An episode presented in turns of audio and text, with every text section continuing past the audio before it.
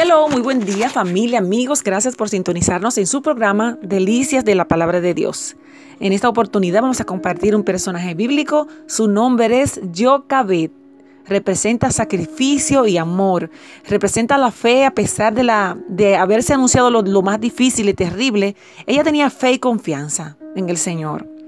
Cuando algún niño es adoptado, se dice que es un éxito cuando hay un buen ambiente en el nuevo hogar son muchos los esfuerzos, gastos y demás que se hacen los nuevos padres adoptivos y también es un poco traumático cuando el niño se entere de que fue adoptado y se envuelve todo un misterio, ¿verdad?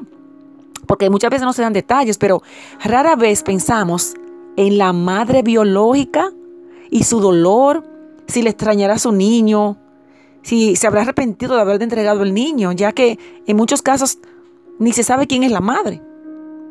Pensemos en Yocabet, era una madre eh, sabia y dirigida por el Señor. Yocabet y Anran tuvieron la difícil tarea de vivir como esclavos en Egipto en momentos en que el faraón dispuso la pena de muerte para todos los israelitas varones. ¿Sí? Los niños varones que nacían de los israelitas deberían morir. Se le dio aviso a las parteras para que no le permitieran la vida. Anran y Yocabet, ambos eran representantes o, descendientes de la tribu de Leví. Ella quedó embarazada y tuvo un hijo. Escondió el niño durante tres meses, pero no pudiendo retenerlo más tiempo, tuvo una gran idea. Tomó una canastilla de juncos con trapos, tapó los huecos con asfalto natural y brea para que no se entrara el agua dentro de la canastita. Sí, como está pensando. Luego puso al niño dentro de la canastita y lo dejó entre los juncos a la orilla del río Nilo. Lo encontramos en Éxodo 2, 1 al 3. Acertó. Estamos hablando de los padres de Moisés.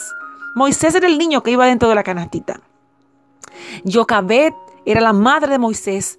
Ella representa la fe y la valentía a pesar de estar viviendo tiempos difíciles. Sacrificó sus propias necesidades de mamá y puso a su hijo Moisés en, en el agua para que fuera adoptado y darle así la oportunidad de vivir en mejores condiciones. Esperaba que una mujer egipcia viera la canastita y tuviera la compasión suficiente para salvar al niño. Yocabet sufrió la terrible pérdida de su amado niño Moisés, que ahora le iba a decir mamá a otra señora. El plan funcionó y Dios usó ese noble acto para que su futuro líder fuera criado y educado en la corte real egipcia. Yocabet es un ejemplo de sacrificio, amor y fe. Aún estar enfrentando tiempos difíciles como usted y yo podemos estar enfrentando hoy. Amén. Yocabet, ejemplo de fe. Que Dios te bendiga.